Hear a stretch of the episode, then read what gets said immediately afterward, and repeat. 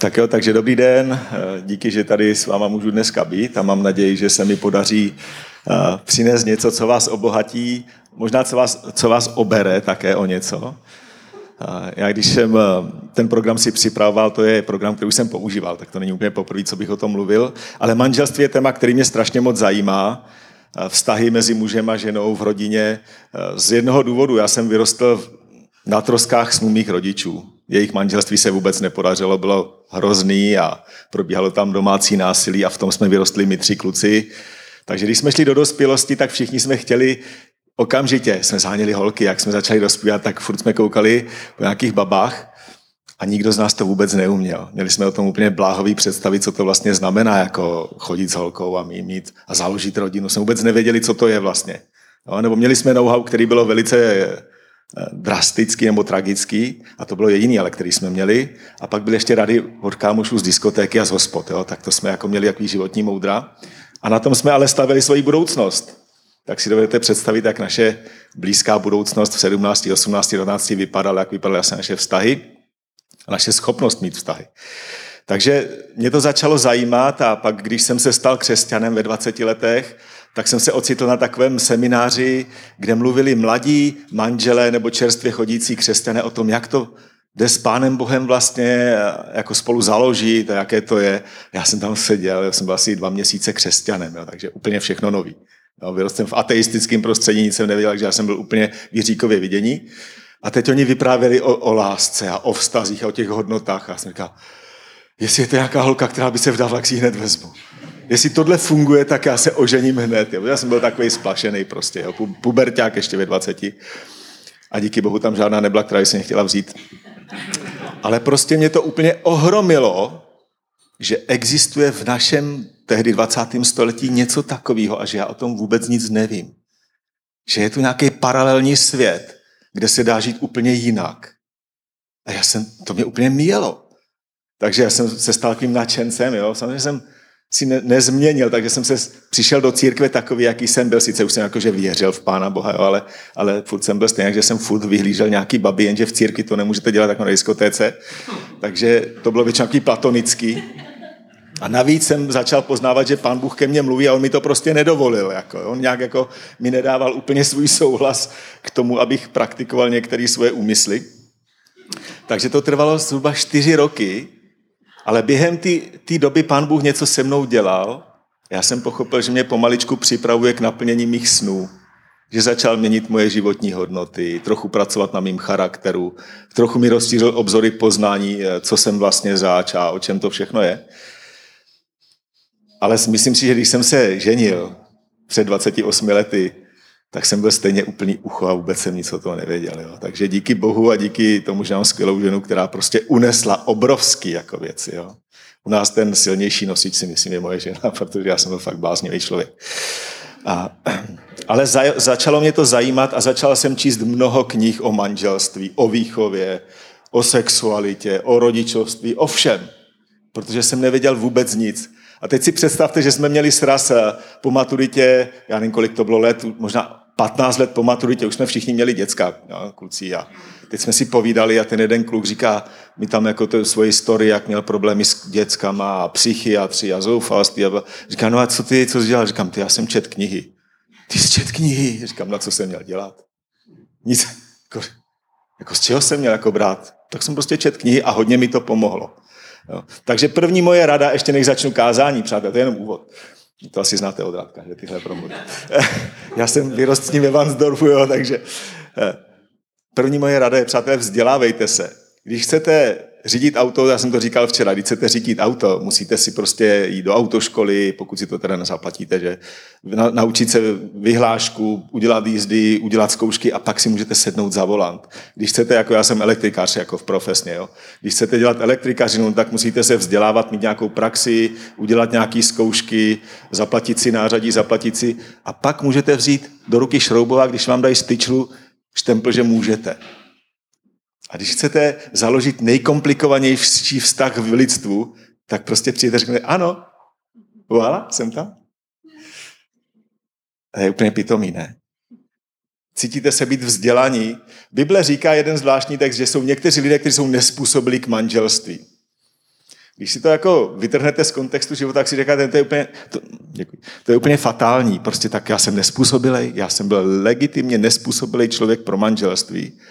A kdybych se oženil s tím, jak jsem byl, tak by to byla další dějiná katastrofa, bylo by sto dalších mnoho nešťastných lidí. Prostě byl jsem nespůsobilý a je důležité stát se způsobilým. Jestli chcete vztah, tak musíte usilovat o to, abyste byli způsobilí pro to. Takže je to hodně dřiny, hodně práce, ale jako každá krásná věc, dobrá, kterou prostě si vychutnáte, tak za ní stojí mnoho práce. My jsme měli včera úžasný nějaký dezert, čokoládový dort, ten se nestal takhle. To, že jsme si tu pochutnali na dortu, znamenalo, že někdo pracoval, znal ty ingredience, znal recepturu a nakonec vohala jsme tu měli na talíři krásný dort. A takže to je takový úvod a já bych začal teď jedním biblickým textem z knihy Píseň od Šalamouna. Jako pečeť na srdce si mě vtiskni, jak pečeť, co nosíš na paži. Silná jako smrt je láska, vášeň neúprosná jako hrob, její plameny šlehají nejprudším žárem. Lásku neuhasí spousty vod, neodplaví říční prout. Kdo by chtěl za lásku dát celé mění, jedině by se zesměšnil.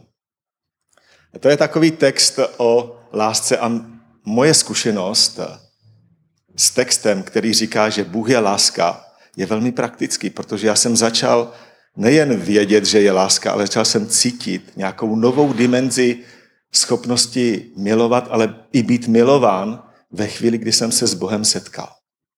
Najednou do mého života přišla úplně jiná dimenze vnímání, schopnosti cítit a taky nějak investovat. A ten starozákonní text říká, že to je vášeň, která je prudká jako oheň, jako smrt, že je to velký žár. A to jsme možná někdy zažili, že ve svém životě takový velký žár lásky nebo zamilovanosti, okouzlení. A to je něco, o čem bych chtěl mluvit, protože to je něco, co hýbe naším světem, naším životem. My to můžeme zjednoušit doslova touha. Věříte, že touha je důležitá?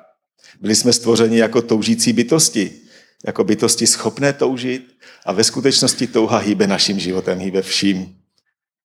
Náš rozum, jak to někdo řekl, náš rozum pouze poskytuje argumenty, abychom mohli udělat to, co udělat chceme. Jo, takže hybatelem našich životů jsou touhy.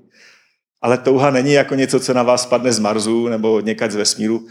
S touhama se nedá pracovat.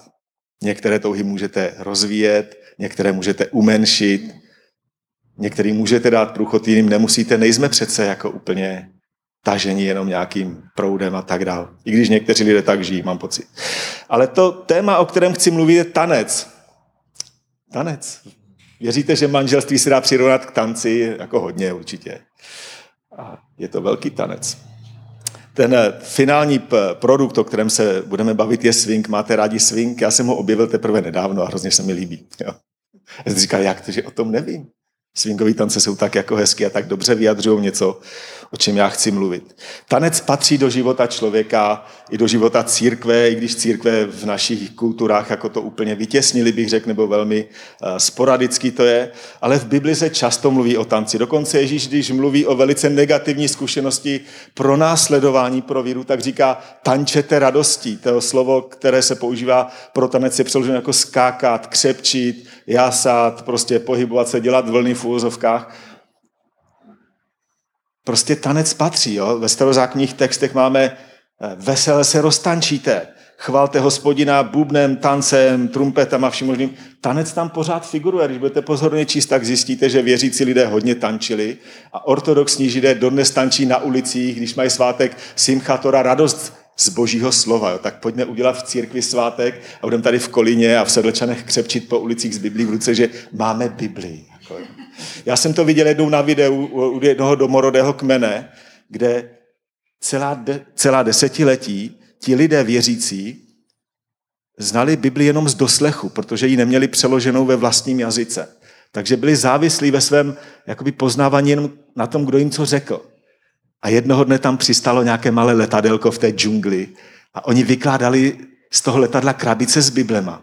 A ty lidi se normálně ověnčili květinama a fakt tančili, křepčili, chechtali se, úplně byli uchvácený a ten jejich pastor nesl tu jednu Bibli nad hlavou a úplně byl rozářený jak sluníčko, že mají Bibli ve svým jazyce. Měli radost story, jo, jak ti Izraelci prostě to každý rok slaví. Radost z toho, křepčí na ulicích, radují se, prožívají potěšení z toho, že znají Boha, že mají jeho slovo.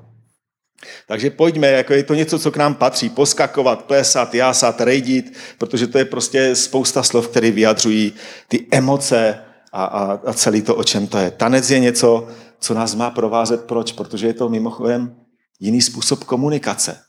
My jako z psychologie víme, že většinu našich informací, které sdělujeme, sdělujeme tady tím, jak mávám na vás tady rukama, jak se tvářím, jak se tady poskakuju a hýbu, vyjadřuju možná mnohem víc než slovama. Že? Když spolu mluvíme u stolu s manželkou, tak já někdy toho moc nenamluvím, ale moje tvář mluví možná mnohem více o tom, co, co bych asi řekl. Jo. Prostě naše neverbální komunikace je vlastně strašně důležitá. A tanec patří jako jedna část spektra naší komunikace do života. V naší době, kdy já jsem vyrostl, tak diskotéky, to je tanec prostě, který nemá žádná pravidla a nikdo vlastně neví, co se přesně má dělat. Prostě tam přijdete na parket a začnete se nějak vrtět, jak si myslíte, že by to mohlo do té hudby být. Ti, kdo už byli trochu zkušenější, něco se naučili a znali tanec, tak samozřejmě excelovali, že byli za borce. My ostatní jsme šoupali nohama, tvářili jsme se jako, že nám to fouká, že to je v pohodě. Jako. Ale mnoho tanců má svoje pravidla, zákonitosti,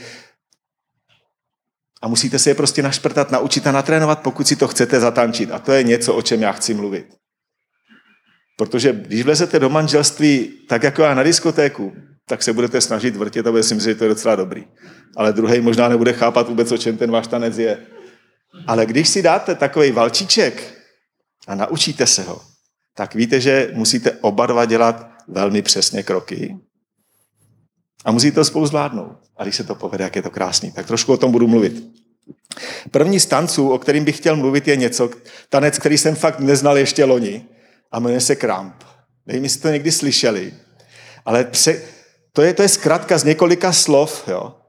A je to v češtině přeloženo, je to kingdom, bla, bla, bla, jo?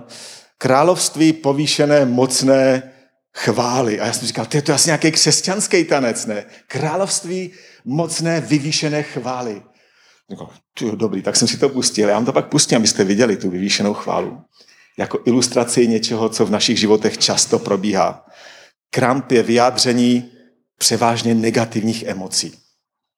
Všech možných negativních emocí, které v sobě najdete, se dají vytvářit, vyjádřit pohybem, tancem a, a je to způsob komunikace, který si možná někdy osvojeme. Tak já poprosím možná o to, o to video.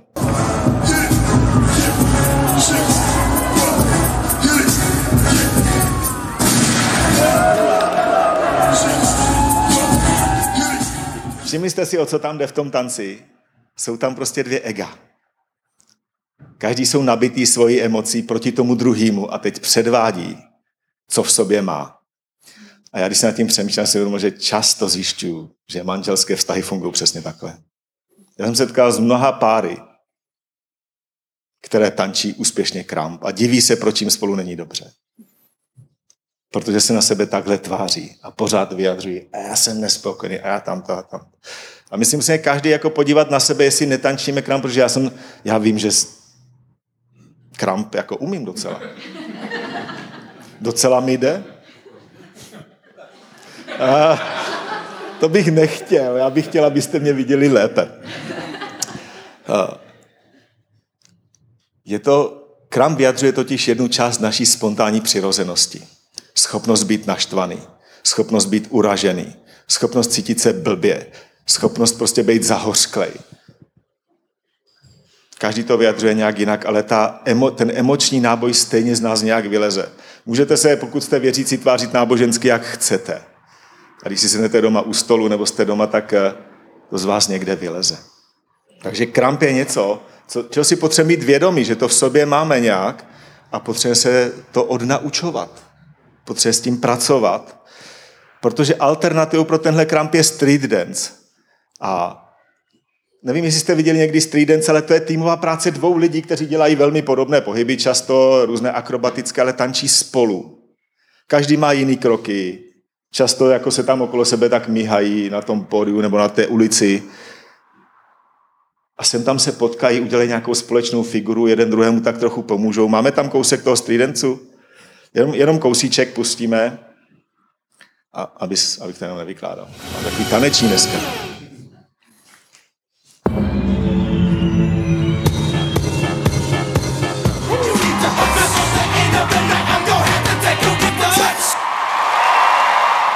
Dance je hodně podobný v něčem ale vidíte úplně rozdíl. Kramp je o tom, že každý má svůj vlastní choreografii. A tančí si to, co já si chci tančit. Street Dance je o tom, že spolupracujeme. Jsme přátelé, máme společnou choreografii, každý v tom jsme úplně jiný, každý děláme jiné věci, žijeme prostě nějakou svoji linii, ale jsme vedle sebe, jsme spolu, doplňujeme se a spolupracujeme na společným cíli. A to je pro mě přátelství. A pokud váš životní partner není nejdřív vaším dobrým kamarádem, nebo pokud se nestane vaším blízkým nejlepším přítelem, jak s ním chcete být manžel?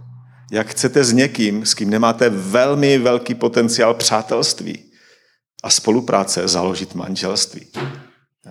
Takže přátelství, to je první poselství, že přátelství je jeden ze základních pilířů a gruntů dobrého vztahu. Nemůžete jako přece prožít život v jedné domácnosti, v péči o děti, o rodinu, o peníze, o všechno s člověkem, se kterým jste přátelé. Prostě to, to nedává jako smysl. Takže to je něco, na čem ale potřebujeme pracovat, protože přátelství si nemůžete poručit.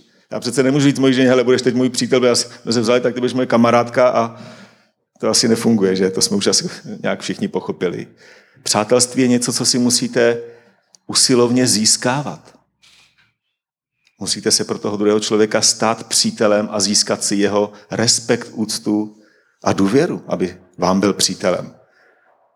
Takže takový street dance je strašně fajn, když to vidíme na podiu, že? Ale taky to je asi hodně dřiny v zákulisí a v tělocvičně, než se tohle povede. A o tom to je, není to úplně příjemný, ale je to práce, přátelé. Kvalitní věci v životě stojí hodně. A my nemáme čas ani energii, aby jsme utráceli život za levné věci. Pokud chceme utrácet život levnýma vztahama, tak na konci budeme mít výsledky. Pokud chceme mít kvalitní věci a kvalitní produkty, budeme muset hodně dřít na tom. My jsme mluvili o ztrátách eh, včera, to znamená, budeme muset hodně ztratit ze sebe samých. Mluvili jsme o tom, jak lidé mají prolnout, tak tomu já se dostanu teď, eh, protože tím dalším takovým obrazem pro mě je Valčík, o kterém jsem mluvil na začátku. Valčík byl od začátku velmi problematický tanec, dokonce na něho byla vložena kladba, nesměl se tančit, císaři ho zakazovali, dokonce ve Francii zakázali tančit Valčík a čím víc ho zakazovali, tím víc ho lidi tančili tím víc získal to pouto, protože byl, překračoval všechny hranice. Najednou se při tanci smí muž s ženou přitisknout na sebe. Co víc musí, protože jinak to nezatančí pořádně. A to lidi bavilo, že? Protože ta překročení všech těch intimních zón a hranic najednou se na sebe nalepit a tančit, užívat si ten pohyb, nespoutaný konvencema. Valčík byl prostě revoluční tanec. Dneska už to tak vůbec nevypadá, ale v tehdejší době to bylo úplně jako revoluce kulturní. Ale Víte co, já jsem chodil do tanečních jako kluk, a to nás to nějak jako bavilo, že valčík jsme měli rádi, když jsme ho neuměli a holky měli pošlapaný boty vždycky. Ale nás to jako kluky hodně bavilo samozřejmě tenkrát.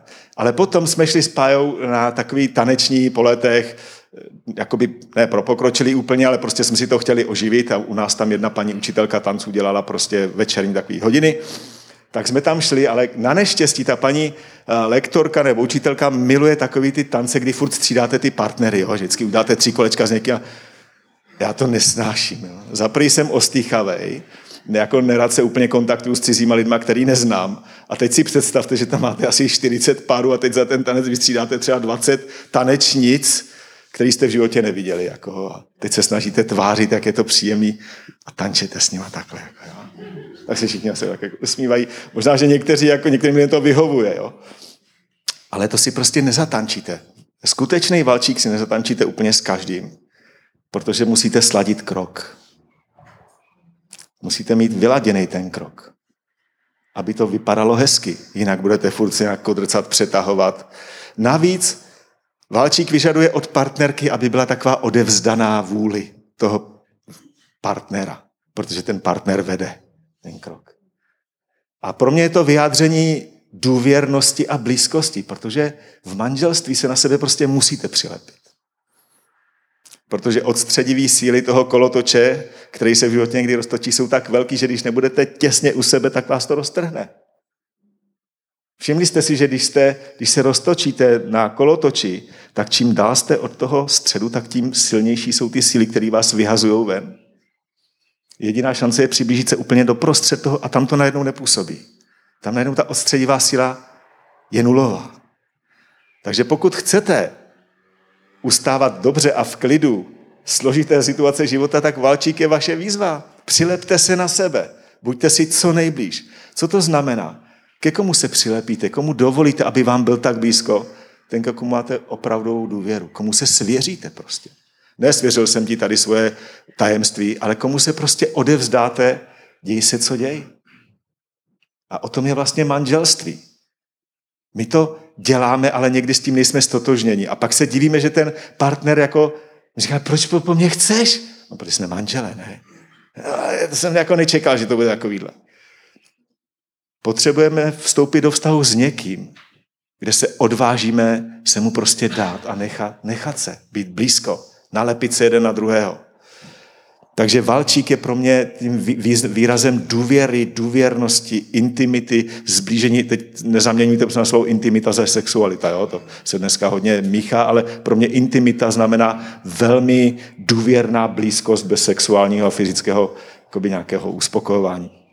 No, prostě jsme si velice blízko. A paradoxně intimita, důvěrnost, sdílení tajemství a sebe sama je něco, co velmi stimuluje později sexuální touhu a podobně. Jo.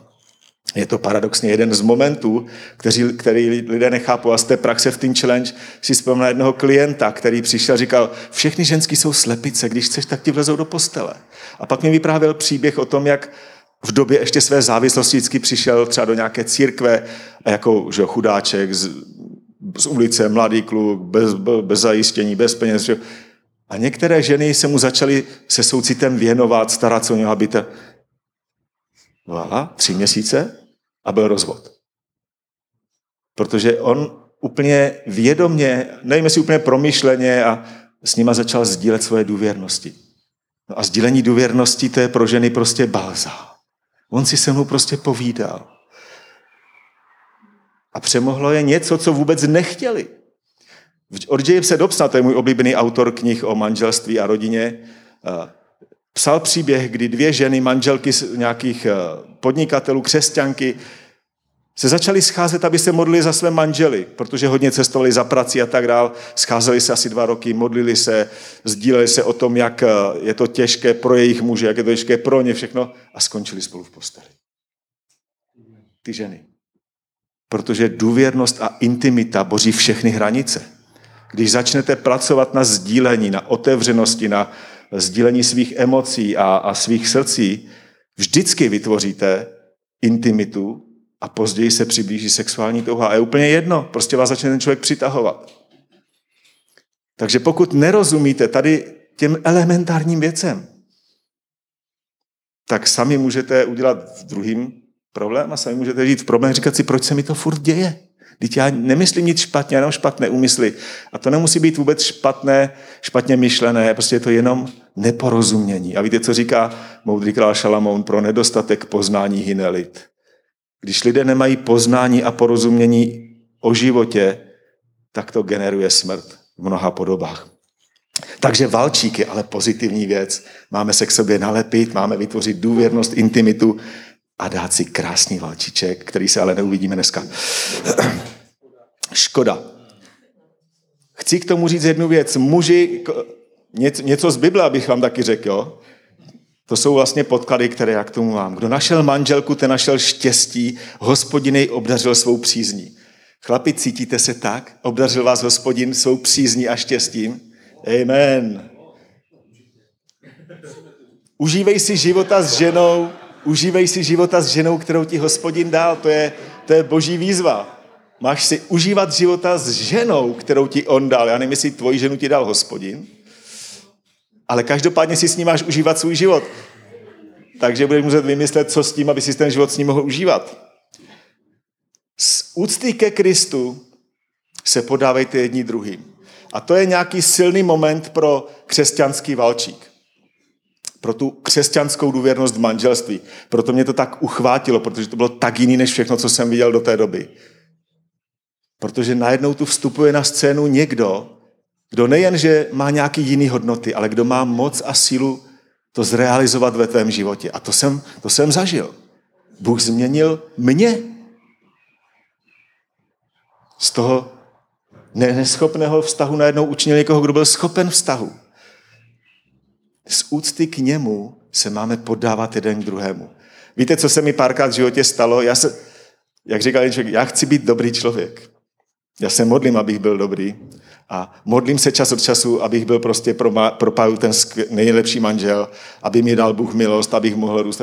To je moje touha, moje přání a společně s Johnem Bevlem říkám, chtěl bych, aby na konci života mě milovala víc než na začátku. To znamená, že musím být nějaký. To se nestane tím, že na ní spadne něco jako z hůry a najednou jako ho. ho. To znamená, že já, já musím nést nějaké kvality, které budou hodné milování. Jo, celý život. A před lety jsem byl v takové úzkosti a obavách a nejistotě o naší budoucnost, tak jsem se pak ptal, hele, vybrala by si mě znova. Protože mě to zajímalo. Zkuste se zeptat svojí ženy jako upřímně a vy ženy třeba svých partnerů, hele, vzal by si mě znova. Jako. Dobře si to uvažte, protože odpověď vás, upřímná odpověď vás může buď hodně jako vyšvihnout do nebes, anebo hodně srazit na zem. Ale pokud, pokud jste k sobě fér, tak to zvládnete obojí. Protože to je dobrý základ. Buď říct, OK, je to super a můžeme jít dál, anebo potřebujeme něco zásadně změnit, abychom mohli mít lepší budoucnost. Chci vám říct, že já nevěřím v nějaký ty fatální momenty, všechno nefunguje, tak odejdeme od sebe. Moderní psychologie, hodnot zbavená, říká, lidi se rozvádějí tak dvakrát až třikrát za život, tak takhle to asi lidem nejvíc vyhovuje. To je úplný blud. Prostě protože nejsme ochotní omezit svoje ego, protože ego je největší hodnota dnešní doby. Já mám být spokojený. Já tu jsem a já chci být spokojený, když už nejsem. Můj synovec hledal eh, partnerku a našel skvělou babu. My jsme říkali, to je, jako Tome, kde jsi tomuhle přišel, to je zázrak, jako to je pro tebe anděl z nebe. A on se s ní po nějaké době rozešel, že mu tam nějakých 10% úplně jako, říkám, hele Tome, jako, a s kým chceš žít, jako? Tahle holka, to je prostě úplně BMW nebo Rolls Royce pro tebe, protože splní všechno, jako co ona byla ochotná v to. My jsme byli udiveni všichni. A on, no já nevím, no, dali, dali se dohromady, jo. jsou spolu a mám naději, že spolu založí dobrý vztah, protože ta holka je fakt skvělá. Jo. Jako, neznáte synovce, je fakt speciální. No. To je, to jako potřebuje hodně silného anděla. Jako, jo. No. Takže my jsme jako nadšení, že jsou zase spolu, jo? protože by mi to bylo hrozně líto. Můžeš mít blbý začátek, ale můžeš mít nádherný finále. Protože nejsi obětí nějakého osudu. Víte, co říká Bible, a to mě uchvátilo. Máme panovat nad svým osudem.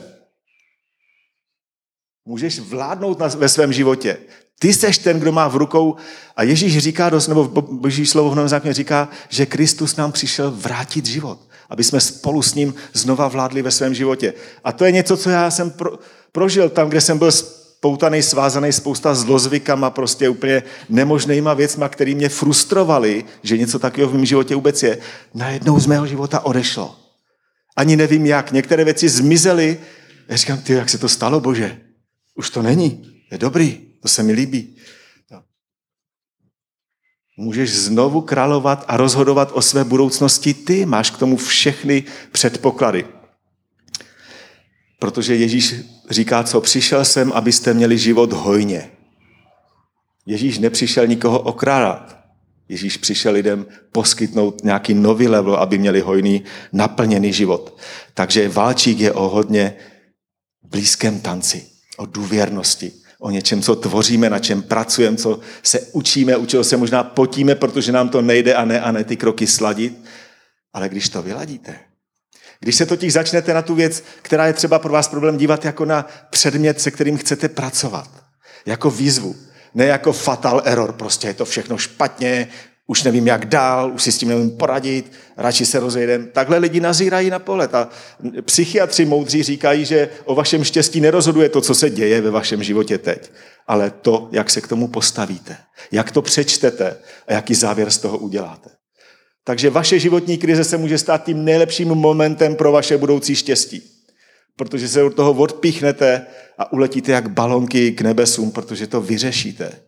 Ale ve chvíli, kdy začnete vnímat váš problém jako souboj mezi tebou a mnou, tak jste v pytli, tančíte kramp, bojujete jeden proti druhému a když se koušete a žerete, jak říká apoštol, dejte si pozor, abyste se nesežrali. A takhle působí mnoho manželských vztahů. náboženské vztahy jsou někdy nejkrutější. Nebo jsou nejvíc vidět, protože obyčejné vztahy lidí, kteří se mezi sebou doma bijou, perou a řou na sebe, nikoho nezajímají. To v paneláku ví každý. Ale když se to stane kazateli nebo faráři, že prostě mají nějaký fatal error, jako, tak to najednou je mediálně zajímavý. To všechno. Proč? No, protože v církvi to prostě nečekáte. Protože si myslíte, že církev je super, všichni jsou svatí, to zvládají jako ne, nebo měli by to zvládat. Když jsem uvěřil, tak okamžitě moji nevěřící kolegové v práci přesně věděli, co já jako křesťan bych měl vlastně dělat. A začali mi to říkat, to jako křesťan bys neměl. A protože já jsem neznal vůbec Bibli, tak jsem říkal, aha, to bych fakt asi neměl. Jo? A byl jsem z toho docela na švestku. Až později jsem to proko říkal, říkal úplně kraviny, ale já jsem tomu věřil, protože jsem sám nevěděl, co bych vlastně měl. Jako. Takže pro nedostatek porozumění hynelit, tak jsem dělal kraviny, protože moji kolegové nevěřící věděli líp než já, co bych jako křesťan měl dělat. Takže musíte znát prostě choreografii, musíte znát kroky, musíte je vypilovat, abyste se přiblížili. A pak je to paráda, když si to solo dáte na parketě. Víte, proč solo? Protože pro mě křesťanská rodina je výkladní skříň Božího království. Můžete mít skvělé bohoslužby, můžete mít nádherný chvály, ale hezkou muziku si udělají lidi někdy lepší. Hezký, nabitý emocema akce si lidi prostě udělají hezký festiáky. To jako nedoženeš.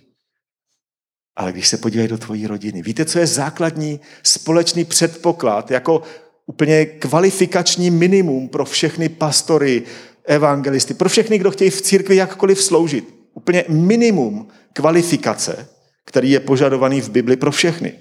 Víte, co to je? Teologická fakulta? Přečíst Bibli třikrát za rok?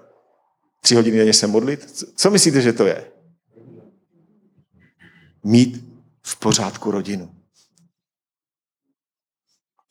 A víte, k čemu dochází? Pod tlakem tady ty idei lidi vytvářejí iluzi dokonalosti.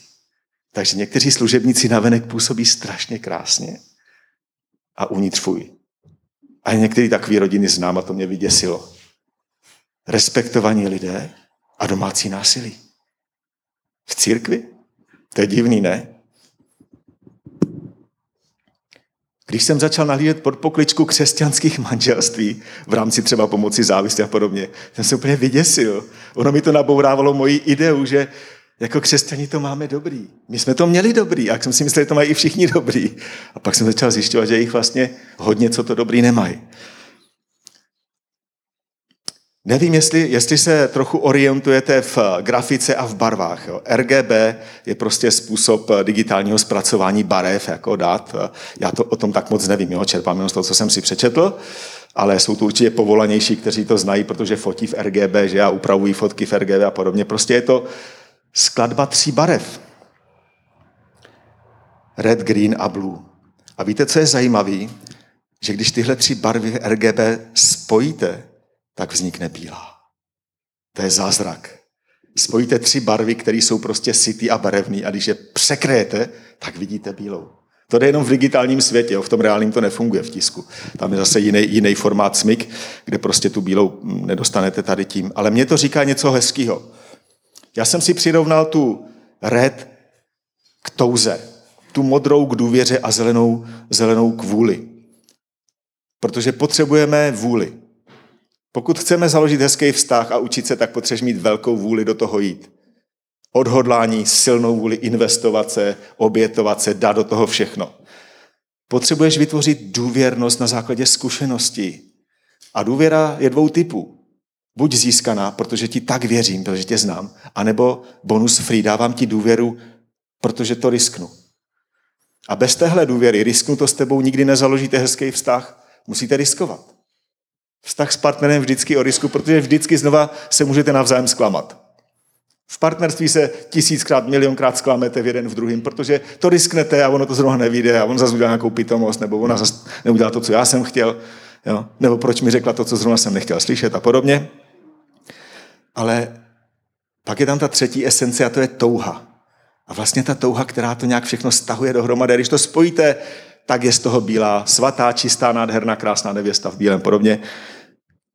Ten čistý prostor v partnerství, prostý zlého. My nechceme, jak jsem zpíval, my nechceme tomu v životě, že jo, temnotu. Toužíme, aby mezi náma bylo světlo, jasno, čisto, uklizeno. Takže k tomu potřebujeme vůli, potřebujeme touhu a potřebujeme důvěrnost. A teď se dostávám, už se skoro blížíme k poslední části. Dostám se k něčemu, co jsem si vymyslel. Mě inspiroval k Greg Grošle, já mám hrozně rád jeho, jeho jakoby mluvení a jeho přednášky. A on vymyslel slovo, jo, getmo, nevím, jestli si ho někdy slyšeli v angličtině. A v podstatě to vyjadřuje, je to dost dobrý, aby jsme šli dál. Prostě na něčem děláš a přijde bod, kdy už to prostě nevylepšíš, i kdyby si jako nad tím strávil dalších x hodin, takže je lepší to nechat být tak, jak to je a, a začít dělat něco jiného. Tak já jsem si taky vymyslel jedno slovo, jo, tady speciálně pro tohleto povídání jmenuje se musina. Takový hodně český, jo, žádný anglický. A ono je složený ze, ze tří slabik, který bych teď rád vysvětlil. To mu jsou tři takové překážky ty blízkosti pro ten náš válčík životní. Mu. Připomínám mu nebo připomínám jí, já jsem to jako vztahl takhle chlapsky, jo. Vyčítám. Vytahuji minulé chyby. Ukazuju na, nedost, na nedostatky, co všechno ještě neudělal správně a jak jsem se zklamal. Mu připomínám tomu druhému. Tohle v partnerství nemůžete aplikovat. Jakmile začnete opakovat předešlé chyby tomu svému, tak on se vám ten seznam bude zapí hrozně natahovat a děláte jednu z nejhorších prací pro svoje manželství nebo svůj vztah, který byste mohli udělat. Zapomeňte mu nebo jí. Výčitky vyškrtněte ze svého to-do listu. Vymažte to. Jinak zničíte tolik dobra. Co? Je to těžký. Však říkám, že to je dřina. Ta druhá si je, připomínám si, víte to, mu ještě mi zvládnem. Dobrý, budu mlčet, nic, znáte to. Radši budu mlčet, nic neřeknu. Už ti nic neřeknu. To je blbej postoj. Můžete se dobrovolně a dobře rozhodnout, nebudu připomínat a pak budete bojovat ten svůj vnitřní zápas s pokušením připomínat a s tím, že budete mít nejazyku. Ale zvládnete to. Připomínat mu to zvládneme, to je první level. Ale pak je druhý si, připomínám si. Jak, co mám udělat, když já to vím? A pořád mi to naskakuje do mysli všechny ty věci, promluví a už tam vidím jako ty minulý domluvy a dohady a, a co neudělal. Nosím si to v sobě. Jsem zahořklý, jsem plný hněvu, frustrace, zklamání, sebelitosti. Si připomínám. A to je strašně důležitá lekce. Tohle musíme zvládnout. Protože pokud budete v sobě nosit to si, tak otrávíte svoji duši. Vy budete žít zahořklý život. A tu hořkost budete šířit dál. My nejsme schopni se oddělit a říct, no já jsem zahořklý, ale to se nikoho nedotkne. To otráví všechno. Pod Prahově se to bude dotýkat všech.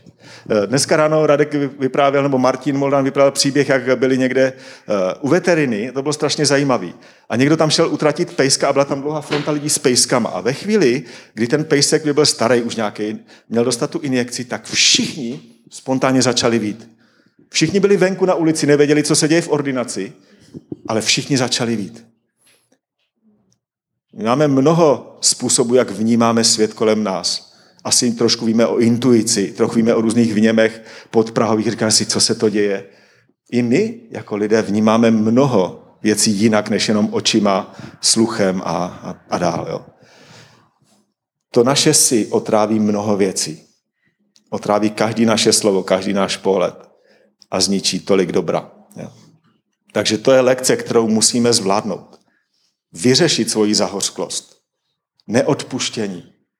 Pro křesťany je to úplně zapovězená zóna, protože Ježíš říká, pokud vy neodpustíte, ani váš otec v nebesích vám neodpustí. Já jsem nedávno, jsme nějakou, teď vám řeknu něco ze života, jo, tak 14 dní, eh, jsme měli nějakou debatu, Paja mi něco připomněla, eh, to, co jako jí trápí samozřejmě. Jo.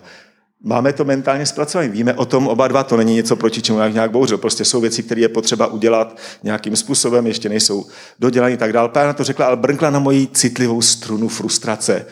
A já jsem se úplně... Jo, a jsem byl, fakt jsem byl jako vytočený. Ale nejlepší bylo, že jak jsem tak chodil kolem baráku vytočený, jak jsem řekl, a budu, a teď budu just naštvaný. Prostě jsem si jako vědomě rozhodl, že teď teda budu, to tak jako rychle nepůjde, takže vidíte, že jako nejsem moc daleko v tom. No.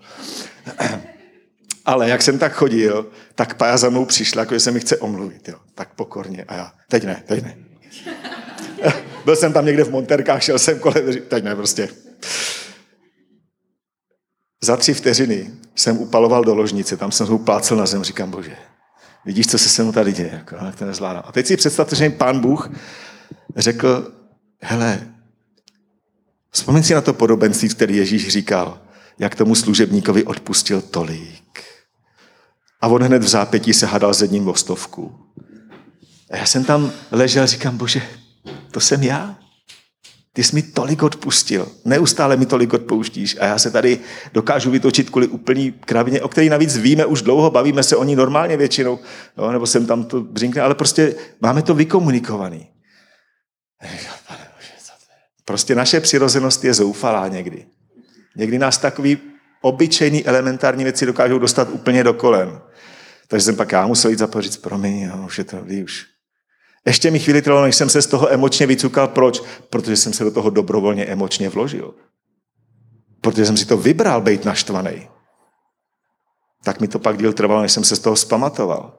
Ale od první chvíle jsem viděl, je to pryč, odpustil jsem to vyřešení, nebudem to už dál řešit, to je hotový. Jo. A to je něco, co se musíme naučit zpracovávat. To si musíme zvládnout. Musíme ho dostat pod kontrolu a musíme ho vymazat. Jakmile v sobě začneme živit neodpuštění, zklamání, hořkost, frustraci z toho druhého, zničíme i to všechno dobré, co v něm máme. Protože my jsme si toho druhého nebrali kvůli těm problémům, ale viděli jsme v něm něco giganticky krásného a proto jsme s ním chtěli žít, ne? To nás přitáhlo, něco, co nás okouzlo, uchvátilo, říkali, jo. Tak si musíme připomenout, co nás k tomu člověku přitáhlo. Já musím říct tajemství. Lékem tady na to si je děkování. Vděčnost. Víte, že psychologie vůbec neřeší vděčnost?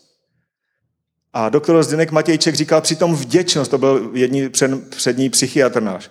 On říká, vděčnost je tak důležitá vlastnost, která pomáhá řešit tolik psychologických problémů. Když začnete být vděční za to, co je dobrý, tak najednou vyřešíte tolik nepříjemných věcí snadno. Ale psychologie s tím vůbec nepracuje. Já jsem měl jeden moment, kdy, kdy jsme byli v konfliktu, už je to dávno, už je to 27 let možná, rok asi po svatbě, byl jsem na noční tehdy a byl jsem frustrovaný a tak jsem jako naštvaný. Pán Bůh mi řekl, chci, abys mi za ní začal děkovat. A víte, co byla moje první myšlenka? Za co? Aby jsme rok po svatbě, jo? A tak řekl, OK. Tak jsem začal přemýšlet jako vy, vyšel jsem z té, z té emoční bubliny, jako z toho skafandru, který vás úplně obepne a vy máte pocit, že nic jiného neexistuje. Řekl jsem, OK, pane, ona je vlastně skvělá v tomhle. Jsem vyslovil tři věci, které jsem věděl o ní a najednou jsem to úplně rozplynulo, ten hněv, celá ta atmosféra, nějaký spruzo, říkám, co se to dělo? Teď je to skvělá holka, co tady blázním. Klíč k řešení mnoha našich emočních problémů ve vztazích je vděčnost začít děkovat. Vyslov to. Víte, co je, my jsme starší, známe příběh, nekonečný příběh, že o tom Atrejovi, je třeba vyslovit to slovo, musíš to pustit z pusy ven. Díky, je skvělá kuchařka. Nebo díky, je fajn technik, nebo dobře řídí. Začni něco říkat, něco dobrýho a najednou se tmy začnou rozpouštět. Takže to je něco k musině. A poslední věc, ta na je nároky. Jestliže máte velký nároky na svého partnera, budete mít velký problémy. Čím víc si idealizujete obraz toho, kým má být váš partner, tím větší problémy budete mít, protože to pravděpodobně nebude dosahovat. A je to podfuk. Protože my říkáme, když si berem druhýho, co přijímám tě takovýho, jaký jsi. Tak jaký nároky? Beru tě. I s botama. Problém je, že my bereme si toho takový, jaký je, ale my ho ještě neznáme vlastně, že? Druhý problém v tom je, že my neznáme ani sami sebe. A v tom manželství začínáme poznávat sami sebe z jiné stránky. Najednou zjišťujeme, že z nás leze něco, co jsme netušili, že v nás vůbec je, protože nás to manželství pěkně slisuje. A John Bevere říká, vítej v peci. Manželství je nejlepší program, jak z tebe udělat lepšího člověka. A to je pravda. Buď se z tebe stane zoufalec nebo lepší člověk, musíš si vybrat sám. Ale je to ve tvých rukách, co z tebe bude nakonec. Protože manželství tě vymačká jak citron. soužití s druhým člověkem opačného pohlaví, který myslí úplně jinak, cítí jinak, chápe jinak, chová se jinak, vstává jinak, probouzí se jinak, to tě prostě změní. Tomu se nevyhneš. A nebo z toho utečeš. A budeš si říkat, příště to bude jiný. A pak seženeš další a řekneš si, že to je vlastně stejný. A pak po třetí. A já jsem zjistil, od jedno, to není z mojí hlavy, od jednoho poradce, který říkal, no a oni stejně pak všichni vzpomínají na tu první. Takže je to na nás. Jo. Takže musí na. A teď se konečně dostaneme k tomu, o čem nejradši mluvím, a to je užívej si život se svou milovanou ženou po všechny marné dny svého života, který ti byl darován pod sluncem. Užij si je, vždyť je to odměnou, dokud žiješ, po všem tom pachtění, kterým se pachtíš. To je starozákonní text. Užívej si života s ženou. Boží plán pro manželství je, abyste si to prostě užili abyste v tom byli šťastní, aby v tom bylo dobře, abyste se tetelili chutí z práce, kdy už konečně půjdu domů. To je boží záměr. Ne, abyste říkali, ty, no, co, no, no, ještě, ještě vydržím díl v práci. Jako. Zdržím se, ně, něco pak řeknu, měli jsme poradu. Jo. Bůh chce tě požehnat, až ti to poleze ušima. Chce, aby si se cítil šťastný, milovaný. Proč? Můj pastor, když jsem uvěřil, mi říkal, partner je prodloužené boží srdce, skrze něž tě chce milovat on. To znamená, že na tváři své ženy já čtu střípky boží lásky ke mně. Já jsem z toho mnohdy ohromený. Můj život je úplně požehnaný tím, jakým způsobem se cítím milovaný v našem vztahu.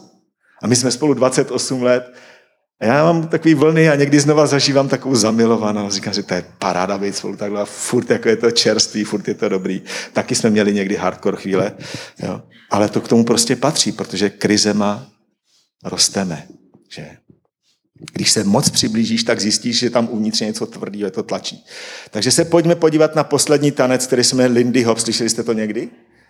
Já taky ne. Nedávno, až nedávno, když jsem začal připravovat ten program o manželství, tak jsem narazil na tanec Lindy Hop. To patří do swingových tangů, tanců. Já jsem nevěděl, že swingu je víc. Ale ten tanec se jmenuje Lindy Hop, protože vznikl někde v Harlemu v Americe v době, kdy eh, letectví bylo v počátcích a kdy ten Charles Lindbergh přeletěl poprvé v životě Atlantik bez mezi přistání, tam nebylo moc kde přistávat, v takovým hadraplánu, něco jako náš Velorex. Za 33 hodin přeletěl Atlantik a přistál v Paříži. Lindy Hop. Ten tanec je takový houpavý, houpačka se tomu říká. Jo. Lindbergův skok přes Atlantik. Oni to podle toho pojmenovali, protože v té době vznikl ten tanec a tančí se. A já vám pak eh, tady pustím jedno hezký video za chviličku, ještě k tomu něco řeknu. Jo. Je to tanec trochu jiného druhu, kdy tančíme jeden pro druhýho. Je to tak trochu jako street dance, ale je to trochu jiný, protože ten swing a lindy hop vyjadřuje takovýto vzájemný jiskření. Tančíme na tom parketě, někdy jsme hodně spolu, někdy jsme víc od sebe, ale pořád je to jeden k druhému. Díváme se na sebe jo? a úplně v tom cítíte tu přitažlivost a když jsou ti dva tanečníci spolu, tak je v tom hodně nabitý i to eros, bych řekl. Je to prostě skvělý tanec, který si ale jako nezatancujete s nikým jiným vlastně, když to vztáhneme na manželství. Ono ve skutečnosti zatančit si takový tanec, který uvidíte s kýmkoliv jiným, je vlastně hrozně těžký, protože to hrozně dřív to vůbec nacvičit. Jo. Ale když se to povede, tak je to luxus. Tak já bych poprosil teď o, ten, o to poslední video.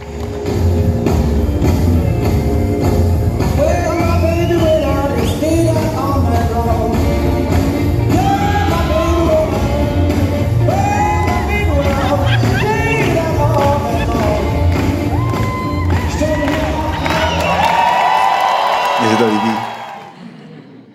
Tohle bych si spávně někdy rád zatancoval, ale jako kroky neumím, jo. Ale když to vztahnu teď na tu rovinu vztahu, tak vidíte, že některé figury neuděláte bez toho druhého prostě. Spoustu kroků si tam můžete zakřepčit sami, ale spoustu figur bez toho druhého nikdy neuděláte. A mně se na tom líbí prostě ta vzájemná přitažlivost, to, že pořád jsme k sobě, že nás to k sobě táhne, že i když tam letí někde na druhý tanec, tak se vrací k němu s jakým nadšením. A zrovna tihle dva tanečníci jsem si oblíbil, sleduje na Instagramu a na Facebooku. Eh, dokonce jim komentoval nějaký, nějaký tance. To jsem nikdy nedělal, přátelé. Tihle, tihle, dva, tihle dva si mě tak získali, že jsem poprvé komentoval někomu něco na Facebooku. Jako.